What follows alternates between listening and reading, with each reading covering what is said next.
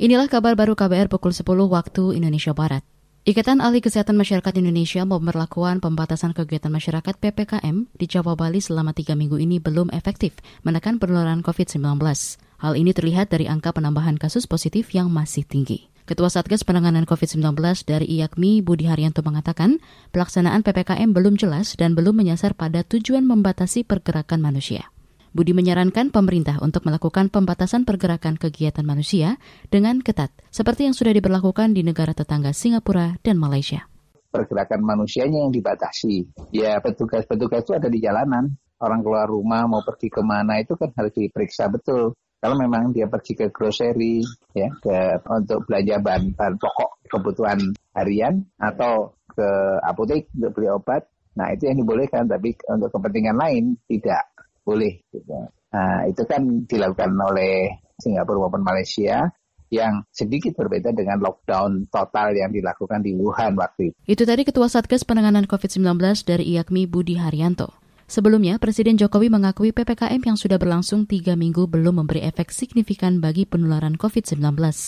PPKM berlangsung sampai 8 Februari mendatang. Angka kasus COVID-19 sampai saat ini total berjumlah 1.089.000 orang, di mana kasus sembuh sebanyak 880.000 dan kasus aktif sebanyak 175.000.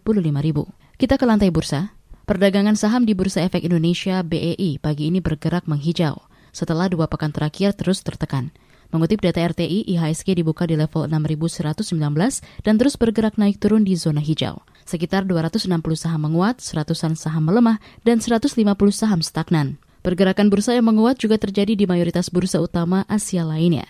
Sementara data RTI mencatat rupiah melemah tipis di 0,09 persen dan diperdagangkan di posisi 14.014 rupiah per satu dolar Amerika Serikat.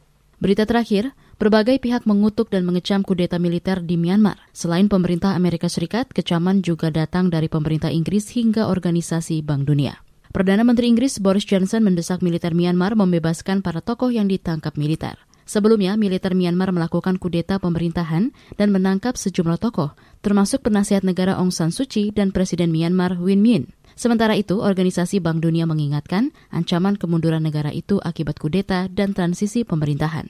Bank Dunia mengingatkan pentingnya menjamin keamanan dan keselamatan warga, apalagi saat ini sambungan telekomunikasi di Myanmar dimatikan. Demikian kabar baru KBR, saya Naomi Liandra.